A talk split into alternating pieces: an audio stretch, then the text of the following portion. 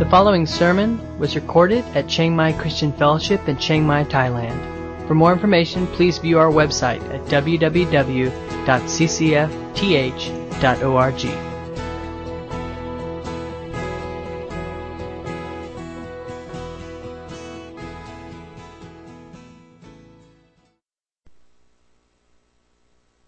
Throughout Scripture, there are countless promises, uh, especially in the Gospels and in, in the writings of Paul, but especially in the Gospels, and especially from Jesus himself. Jesus said over and over again, Ask whatever you will, and I will give it to you. Right? And uh, he didn't just say it once, he said it repeatedly, and he said it quite emphatically. That prayer is supposed to be an event, uh, a habit of our life where we go to God and we ask for stuff, and He does it, right?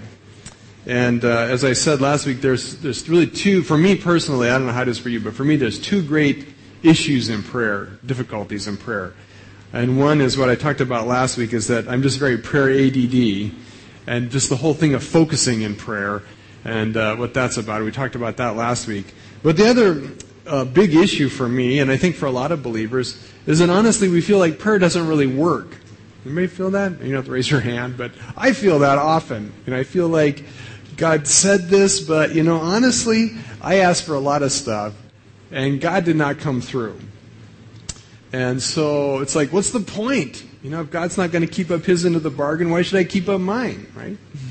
And uh, that's, uh, I think, something that many believers struggle with. Um, and it's interesting, you know, there's, there's, there's some kind of interesting ways we rationalize this. And, uh, you know, one way is to say, well, you know, really what God promised is that He would answer all our prayers, right? Which means, you know, maybe yes, maybe no, maybe wait, right? So if you ask for stuff and you don't get it, then, you know, God's answering you by saying no, right? But that's not actually what Jesus promised, right? Jesus did not say, Ask whatever you will, and I'll give you an answer. Right? Like the magic ball. You know, you shake the little magic ball. Am I going to be lucky today? Not in your dreams, you know. Uh, it's not what it says. He says, ask for things, and you will get them. Okay? That means the answer is not no or wait. It means the answer is yes, right? That's what the promise is. Um, but in my life, that's often not exactly how it works, right? So, so how do we reconcile this? Well, there's, there's several ways we could look at this. First of all, we could say, you know, God's just a liar. You know, he said that just to con us into something, but he had never had any actual intentions of, of doing what we, uh, of what we asked. He's just making up stuff. But of course, we know that's contrary to all of God's character and nature, so that can't be true. Secondly, we could say, well, God promised it and he would like to do more, but he's weak and powerless that the problem is really uh, not eh, with God's uh, intention. It's just that God can't actually do it. So when we pray and we ask for stuff, God's powerless to do stuff because He's not really God. Also, would be a problem with that view, right? We uh, we believe that God is all power, omnipotent, all knowing, that He can do anything and everything. So when we ask for stuff, the issue is never a matter of Him being incapable. All right, so that, that's, not, that's not the problem. The third one, and this one comes closer to home for mo- probably most of us, is we formulate this uh, theology that says, well, it's just not God's will. Right? It's just not God's will. And what we really mean by that is that, um, that, that God didn't give me what I want because it's not His will. In other words, you know, this is how it works. God's going to do what He's going to do, right? He's got His perfect will, His absolute will. And if we're lucky enough to ask for something he's already going to do, it looks like answered prayer. right? So, uh, but you know, there's no sense that, that I can bend or move or influence the hand or the will of God, right? Because he's sovereign. He, he, he doesn't take our advice. He doesn't really, he's not interested in our opinion or our take on things. And so for prayer to work, it just simply means that we somehow know what God's already going to do, and we pray for what He's going to already do. And so then when He does it, we can say, well, see, God answered prayer. But if we believe that, then prayer gets as lame, as meaningless as ever, right? Because it, it means that prayer is nothing more than repeating uh, a certain event, right? Stating it ahead of time, something that's certain and calling it prayer. Well, what's the point of that? If God's going to do it anyway, what's the point of me asking for it? Right? That doesn't make, that doesn't even make sense. Um, now it's true that God's not ever going to act according to His will, and uh, you know, I in confession, I've had people, you know, cut me off on the road when I'm riding my bicycle and almost kill me. And I prayed, God, would you just hit them with a lightning bolt? May a tree fall on their car, you know. And most of the time it's probably likely that's actually not God's will, you know, sadly. Um, you know, granted, not everything is His will, and there are certainly are things that would be contrary to His will. Okay, so Jesus prays in the garden, take this cup from me. Uh, the Father couldn't ask that because it was in the end, contrary to God's will. So it's true that there is something about God's will, but far too often we make God's will a cop out for prayer, right? Uh, and it and the truth is, uh, throughout Scripture, we see example after example where men, people, have have turned history, right? Have actually changed and redirected God's will as it was revealed to them. One of the best examples of this is Moses. God said to Moses, I'm tired of Israel. I, I don't know why I, this is a bad idea. Israel was a bad idea. I'm going to destroy them and start over with you, Moses, right? That's my will. That's my heart. That's my intention. That's what I'm going to do. And Moses prays and he intercedes for Israel, and it says God repents. God changes his mind, right? God redirects his will at the influence of Moses, right? So prayer is something that can be powerful and effective to redirect and reshape and move, turn the will of God. So if you pray and God doesn't get it, it's not just because, it's not simply just because that wasn't God's will. Right? And you missed guessing his will. Right? Uh, it's a cop out. And it, it makes, as I said, it really makes prayer quite, quite a pointless exercise. Right? So if you think that, it's no wonder we don't pray. Right? It's no wonder if we believe that's all it is, right? Uh, so it has to be more than that, I believe. Uh, so here's the last option, and there may be others, but the last one I thought of is that the problem is not actually with God or with His will, but with, but with us. wow, there's a novel thought. I could be the problem. Well, who thought of that? I don't know if I like that idea, actually. Okay, I think I like the other options better, right? Which is why we like this whole, well, it's not really God's will thing, because we don't want to think that I'm the problem, right? Uh, the truth is, uh, hard, plain, cold truth is this. If you pray for things and God's not answering and working, it's because there's something wrong with you. Right? There's something wrong with the way you pray. You're not getting it. I'm not getting it. Right? I'm not exercising this tool as God has given it to us, as God has instructed us. James puts it this way he says, uh, well, I lost it. Where does he say? He says, you, you ask, and you, but you do not get because you do not ask. When you ask, you ask wrongly. Some translations use the word motive or ask amiss, but the word literally is you just, you pray wrong. You pray wrong, right? And the truth is, there's right praying and there's wrong praying. It's not a matter of praying more or praying long. It's not a, it's not a matter of, you know, if I pray six hours a day, then God will listen to me, okay? Uh, Jesus said, you know, the, the pagans believe that if they babble on and on and on a lot, that they'll get what they want, but it's, that's not it. God says there's a right way to pray and there's a wrong way. If you know how to pray rightly, we can expect God to work and do things, to move in our lives and to answer.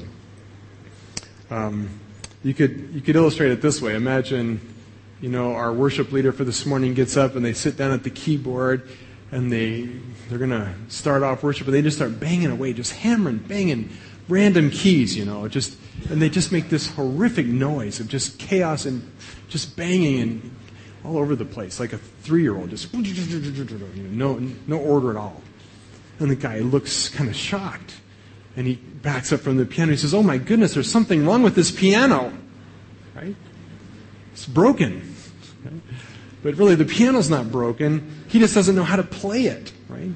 That's kind of how we are with prayer. The truth is, if, if we're banging away at prayer and it's not working, prayer's not the problem.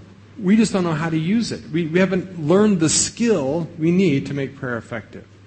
And the disciples recognized this, and that's why in Luke chapter 11 they said to Jesus, Lord, teach us to pray, right? We want to know how to do this. Now, that didn't mean that they didn't know how to pray. It doesn't mean that they had no clue of what it meant to bow and fold their hands and talk to God. Okay? They weren't saying that. What they're saying is, Lord, we bow, we fold our hands, we talk to God, and when we do, nothing happens. But when you do that, like people, dead people come back to life. That's like way cool, right? When I do that, it doesn't happen, right? So teach us to pray. Teach us how to effectively move the hand of God through prayer. And so Jesus answers that by giving them uh, the, what's often referred to as the Lord's Prayer. Um, and let me just kind of review a little bit from last week because these two things kind of need to go together. Uh, first and foremost, uh, before you even get to the Lord's Prayer, uh, we looked last week at the story that leads into this, the story of Mary and Martha. And prayer is first and foremost uh, the exercise of coming into God's presence and listening to Him, right? And, and it's real important that we get that perspective. Um, it helps with ADDness, okay? It helps with our distracted minds in prayer. It helps us focus. And, and it does help instruct us and teach us and lead us into truly effective praying.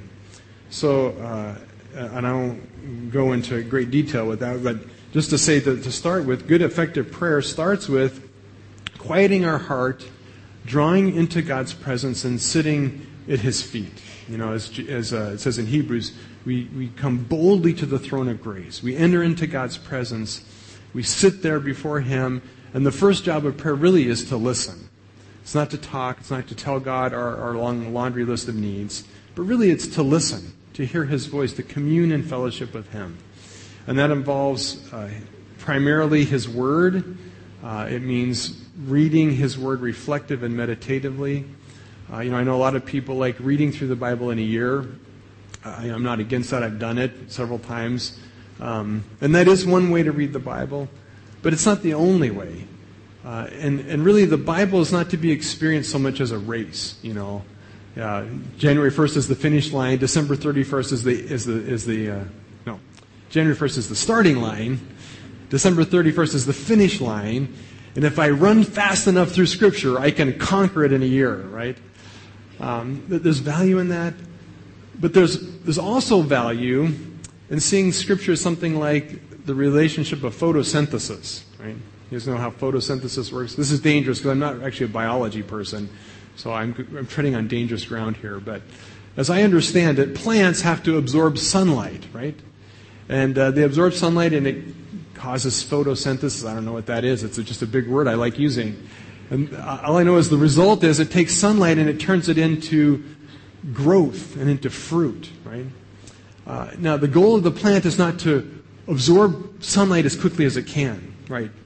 So it dashes 100 meters across the field from one shady tree to another, you know, zapping in sunlight. It doesn't work that way.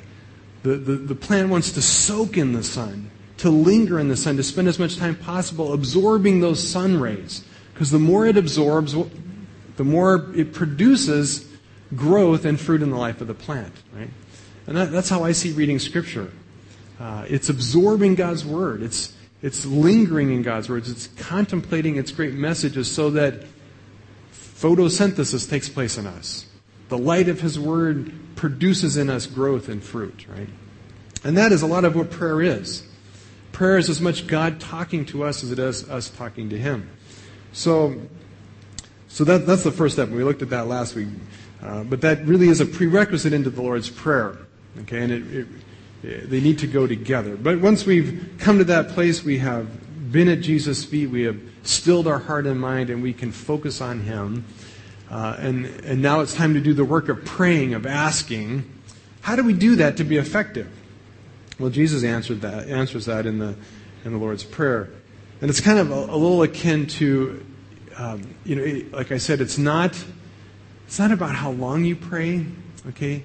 Uh, people who pray 10 hours a day don't necessarily have prayer answered more than the person who knows how to pray effectively in five seconds, right? Um, it's not about how often you pray, right? Uh, although, here's the, here's the thing once you learn to make prayer work and you see it answer and see God move, I'm guessing you'll pray more, right? It will become more an, an integral part of your everyday life. Um, but it's not about that. It's about, it's about knowing how to pray. It's kind of like when our kids are growing up and they're little, they start asking for things. There's, there's a magic word that parents love to hear, right? And that magic word is please, right? So a kid comes up and says, Give me some milk, give me a cookie. And you go, Huh? Huh? give me a cookie. I still can't hear you. Please give me a cookie. Oh, there's the magic word, you know. In a sense, praying effectively is kind of knowing uh, the right words. And it's not, it's not a magic formula, it's not a formula at all. But it's knowing how to approach God in a way that will grab his attention and, and uh, move his favor. Uh, we're actually not going to make it very far today. I'd hoped to make it through the first half of the prayer. I'm only going to make it through really the first two key words. let's look at those real quickly. Uh, the first is the relationship of asking. Uh, Jesus starts off this way, and he says, in fact, let me read the passage before we get too much further. Once Jesus was in a certain place praying, and as he finished, one of his disciples came to him and said, Lord, teach us to pray just as John taught his disciples. And Jesus said, This is how you should pray Father, may your name be kept holy. May your kingdom come soon. Give us each day the food we need, and forgive us our sins as we forgive those who sin against us. And don't let us yield to temptation. Um, obviously, a shortened version from the version we probably learned in Matthew. Uh, same points are here, uh, really the same exact concepts. Uh, extremely brief. Uh, it probably was given in some so, somewhat of a liturgical sense. In other words, Jesus probably intended, by its simplicity and brevity, that they would repeat it together as a group prayer, right? But it's also more than that.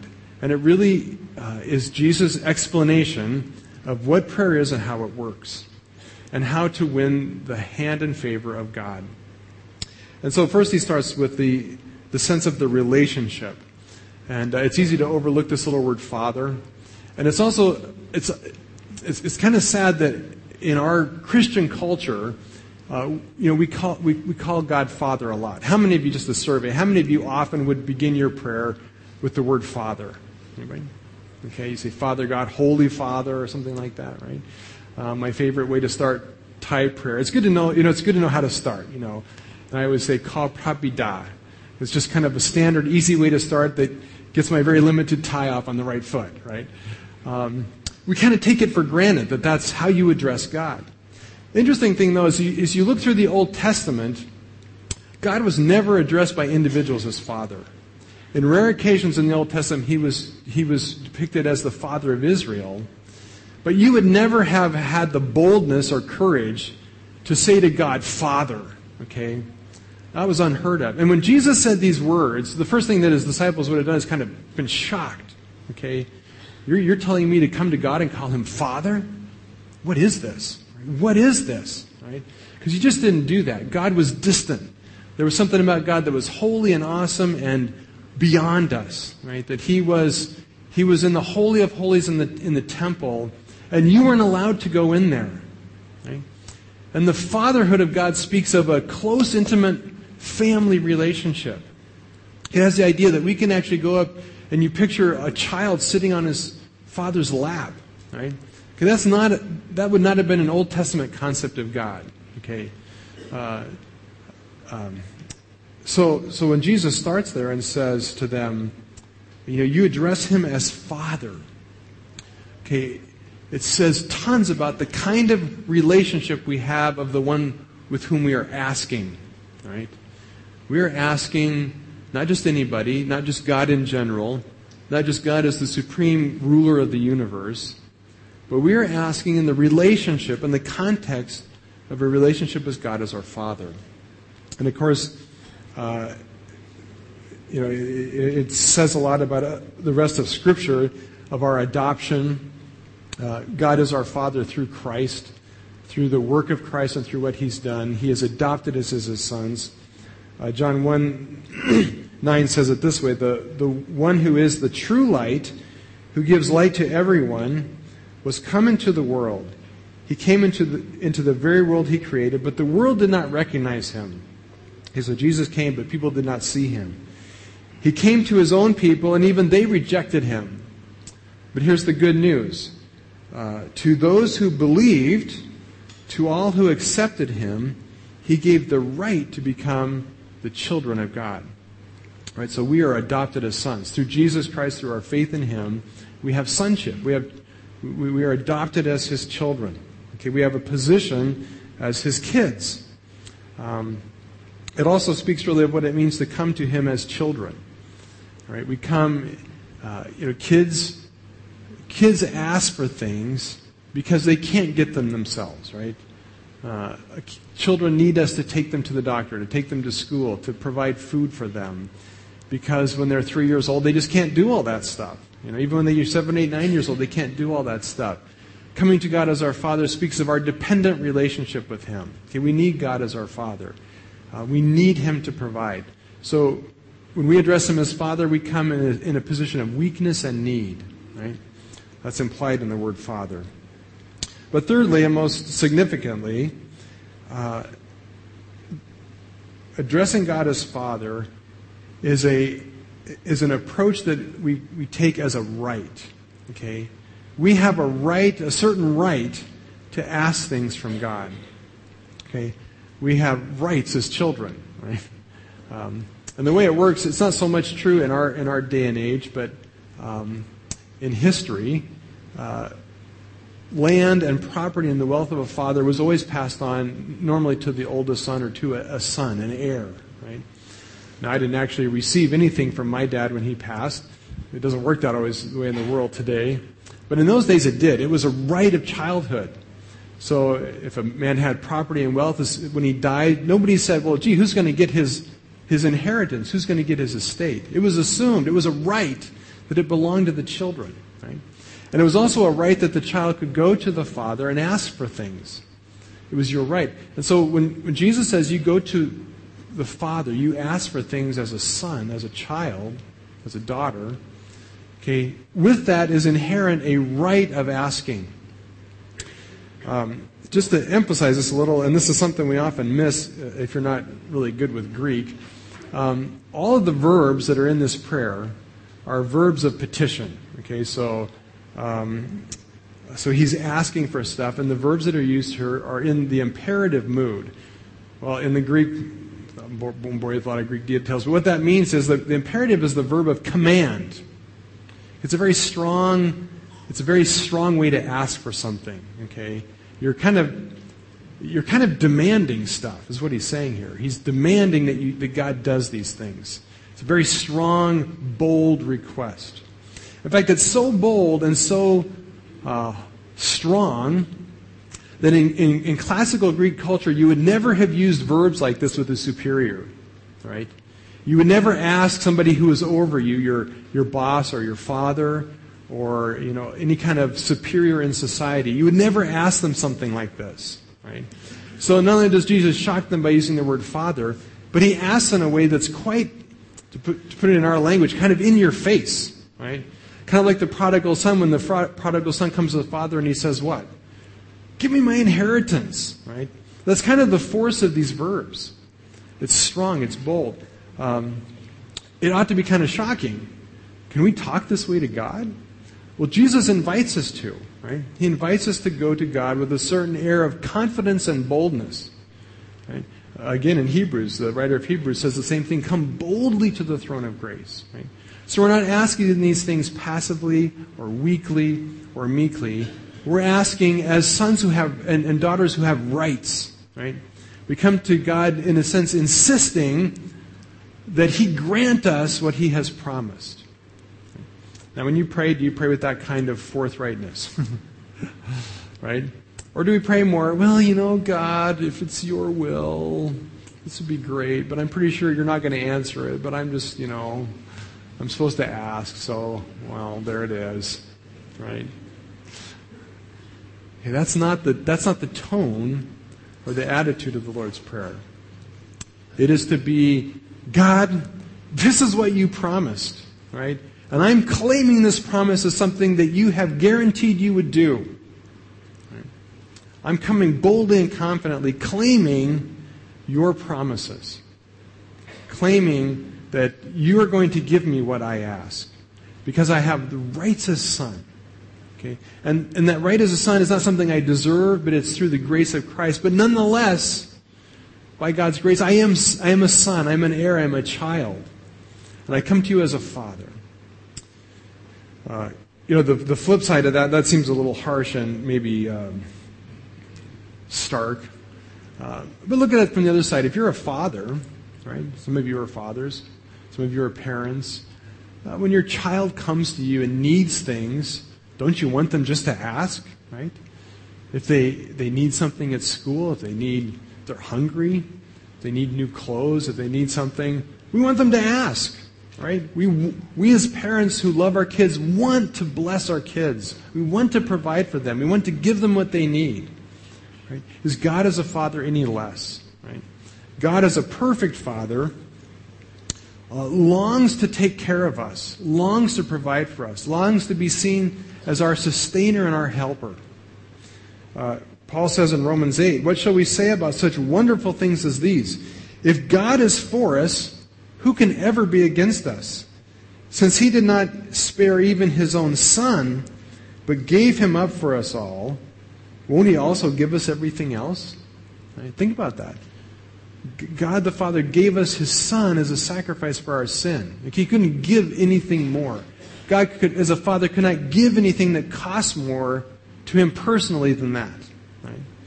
If he would do that, what would he possibly hold back from us? Right? Nothing. There's nothing good that God would hold back from us. Okay, he longs to bless us with abundant goodness. Okay, it's his heart. He gave us His Son. You know, the only thing in all of the universe and all of heaven, the only thing in all of God's possession that, could have, that, that He could give that actually cost Him something personally was His Son. Right? Because He's God. I mean, money's not an issue for Him, you know. Like, like, like many governments, you just print more. right? Uh, we want, you know, we want wealth. God can create universes, right? It doesn't cost him anything to create It cost him a great deal to give up his son. So if he would not spare that expense out of his love for you, what would he what could he conceivably hold back from you? Nothing. Nothing that's good. Okay? Obviously he would hold back what's not good for us. But there's nothing we ask that's that's good for us, that would help us, that would be for our benefit, that he would withhold. Okay? So when we come to the Father, we need to come with that, that sense. We're coming to one in whom we have a close family relationship. We have rights as his children. We come with boldness and confidence, not so much in those rights as in the loving heart of the Father who longs to give, who longs to answer prayer. Why did Jesus make all these promises in the first place? Why did Jesus say this? Why did Jesus say, Ask what you will, and my Father will give it to you? Why would he say that? Unless the Father actually wants to give you stuff, wants to actually respond in answer to your prayer. Right? Um, so that's the first thing, the relationship of prayer. Second thing, he goes on, he says, uh, Father, uh, hallowed be thy name, the good King James version of it. Hallowed be thy name. Uh, New Living says, may your name be kept holy. Um, other versions of it. What in the world actually does that mean? Hallowed be thy name. Uh, I don't know about you, but the only time I would ever use the word hallowed is in the Lord's Prayer, right? Not part of my everyday vocabulary. I don't actually hallowed anything. And I wouldn't know actually how to do that. Um, what exactly does this mean, this phrase, hallowed be thy name?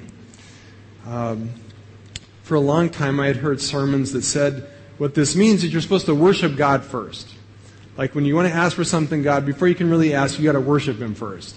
Right? So you start off saying, Well, God, you know, you're amazing, you're cool, awesome God. By the way, I need a new car.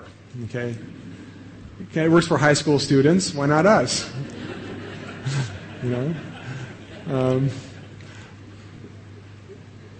and so, so, yeah, so that's oftentimes how this is taught, and, and commentaries will say this, and books will, will teach this, that what it's talking about is we need to start everything with worship. Okay? Again, it's hard to argue with that. I mean, who would say there's something wrong with worship?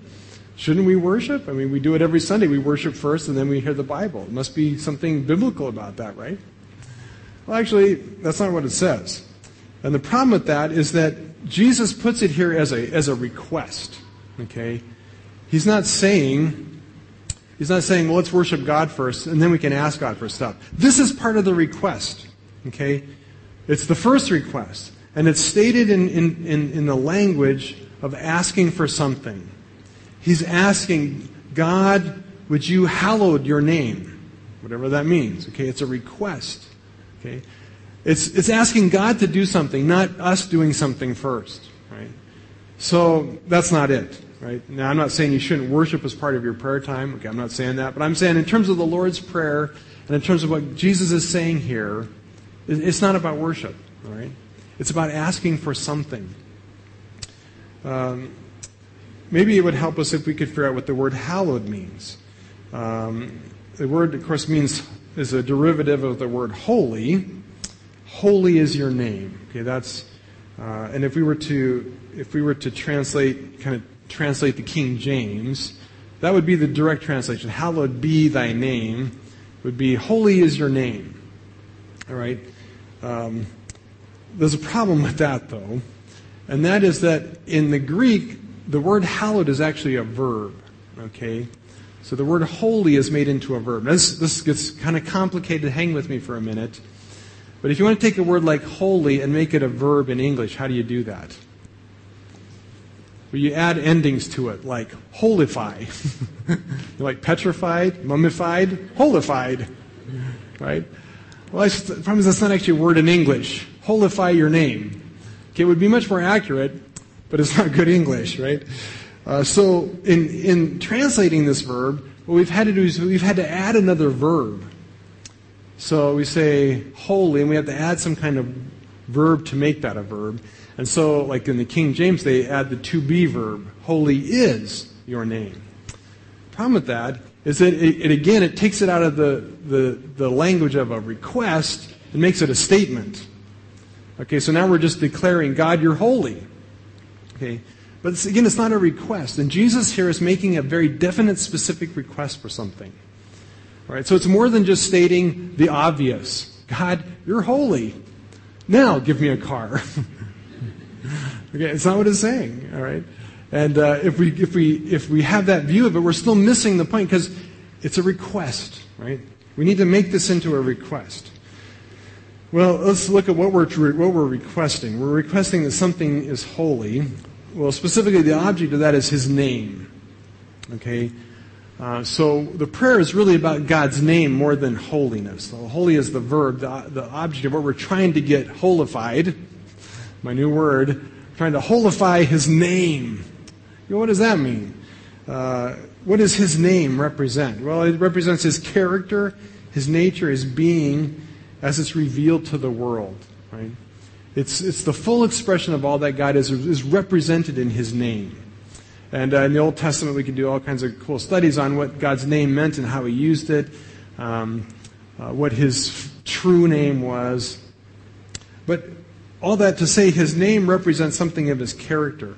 And we kind of know how that works. We say, such and such has made a name for himself.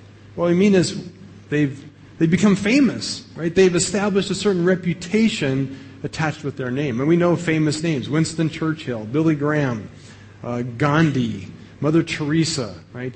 They're names that stand for something. Uh, they stand for the person, and they stand for all that the person lived for and exhibited in their life and did, right? There's something about the name that's represented, representative of the whole being and the whole person and their whole mission.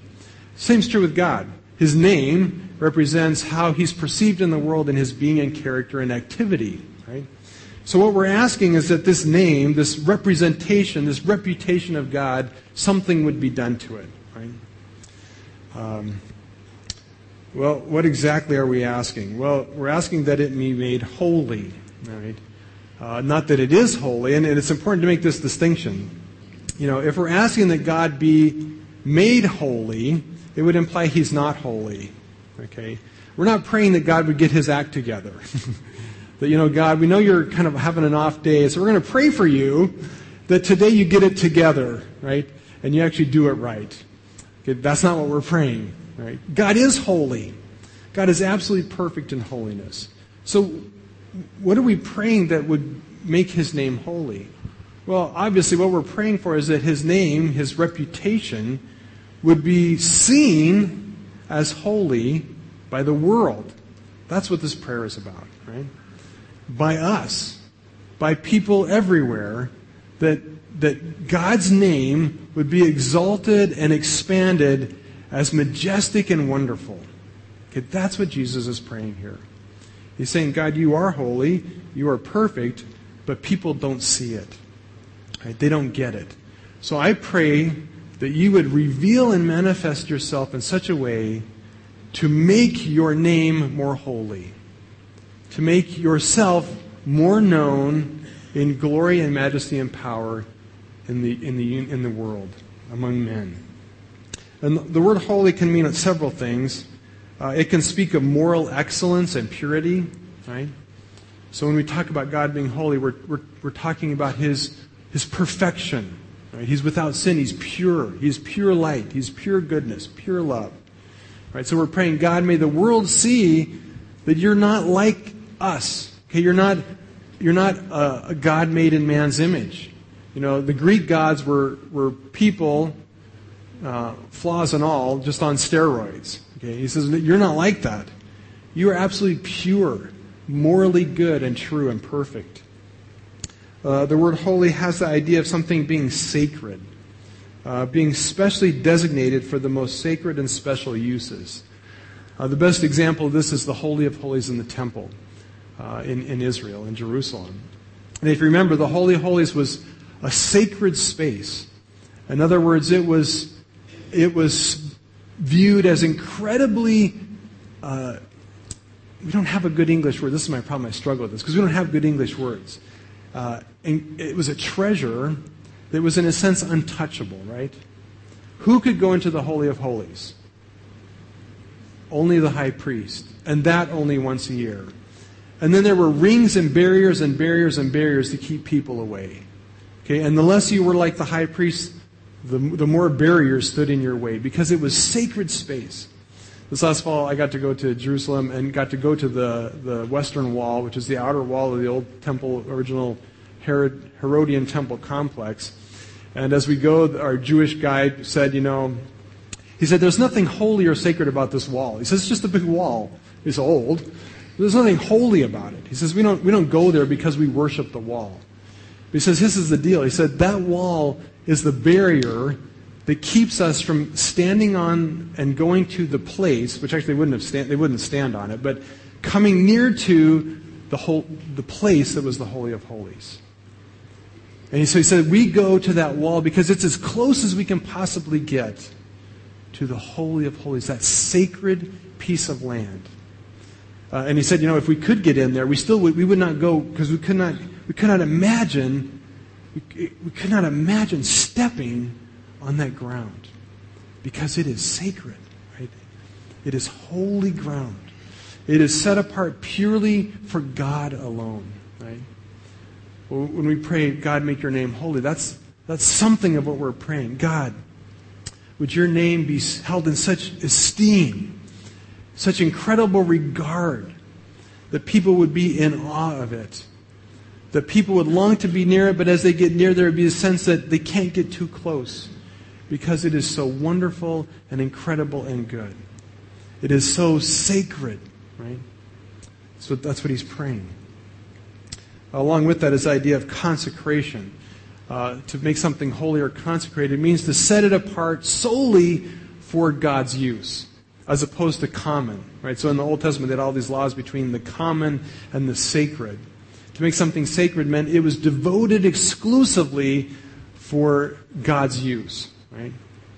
Uh, it, it, couldn't be shared. It couldn't be used as a common thing. So the ten- utensils and the pots and the altars that were used in the temple for, for worship there, you know, the, the knives that they used to chop up the meat, you, you couldn't take that home and use it to, you know, fix breakfast, right? Because it was sacred, right?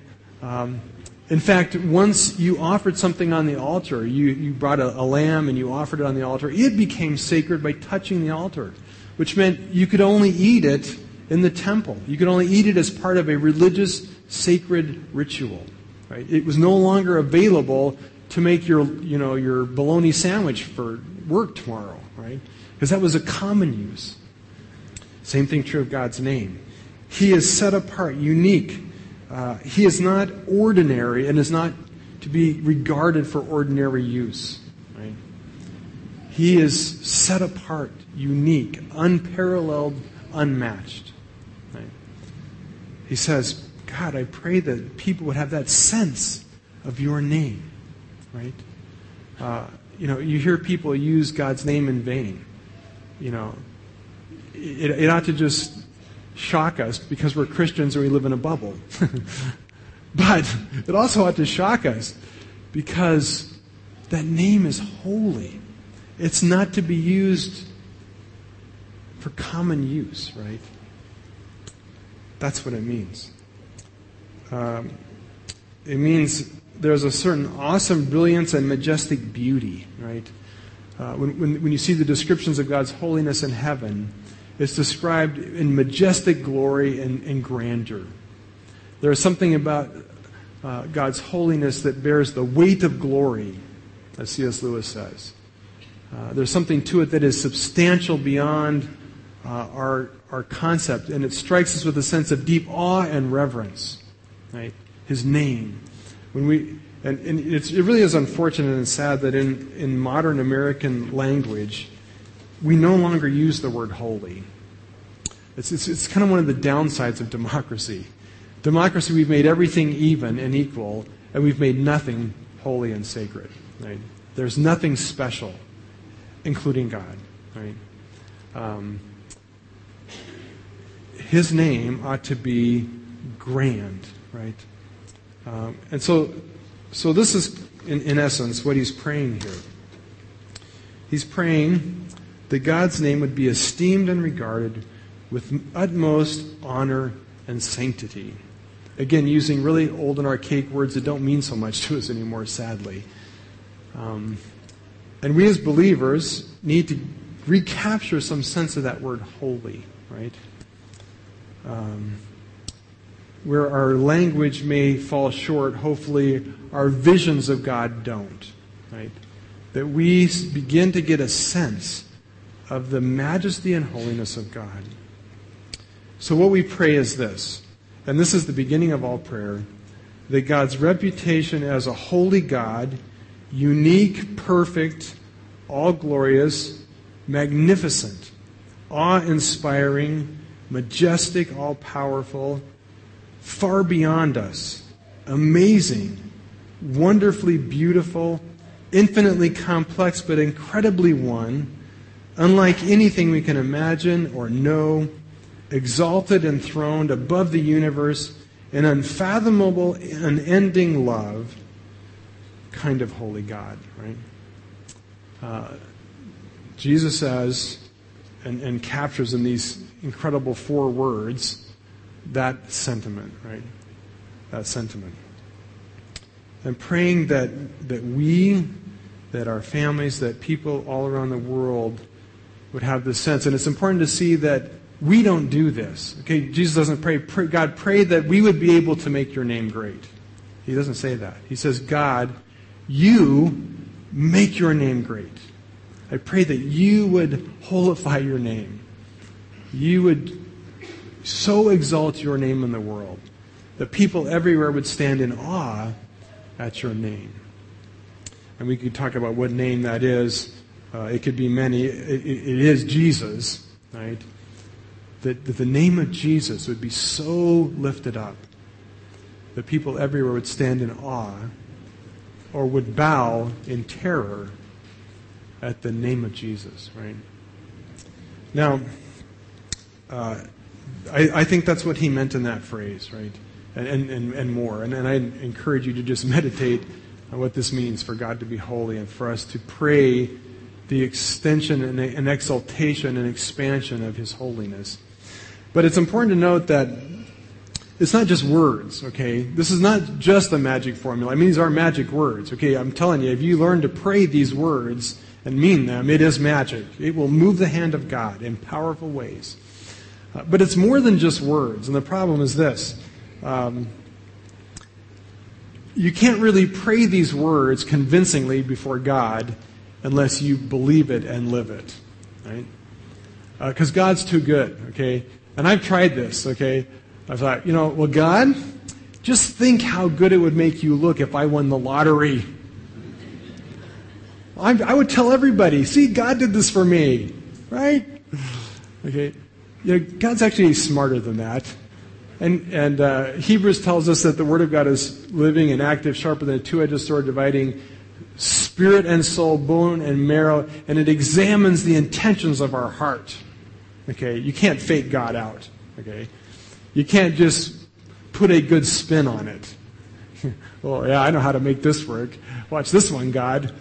Boy, for your glory, you know, it doesn't work that way, right? God's too smart for that.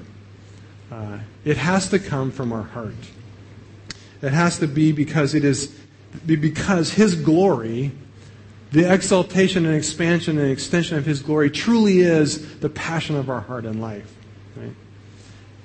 Uh, when you start living in that place where what matters to you more than anything in the universe is the glory of God, you will begin to see prayer answered powerfully. If prayer doesn't work because there's a problem for me, the first problem is here. We really don't seek God's ultimate glory. And if we're honest, when we pray, what we're really after is that my life would be more comfortable, would be easier, would have less headaches for the sake of my own benefit. And you know, if God gets glory out of it on the way, well, it's good for him, but that's not really what I'm after, right? And Jesus says, uh, you know, this, ha- this, this is the beginning point of prayer. This is the first step of prayer. May the name of God be glorified. Uh, and you may, as I often do, come to prayer and go, you know, God, honestly, that's not my passion. Well, if it's not, that's the first place to start. And we should pray this for ourselves God, make your name great and holy to me. Right? Reveal yourself in fresh and incredibly powerful ways to me so that I can see your holiness and your glory. Right? Uh, does God want to do that? He wants to do that.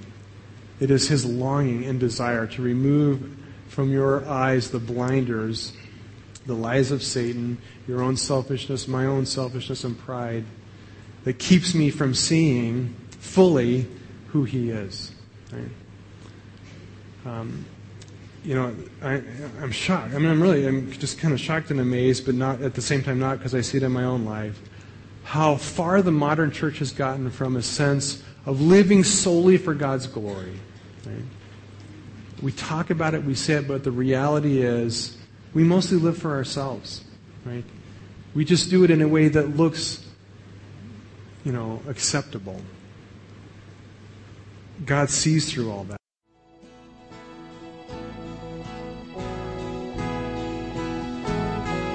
You've been listening to a sermon recorded at Chiang Mai Christian Fellowship in Chiang Mai, Thailand. For more information, please view our website at www.ccfth.org.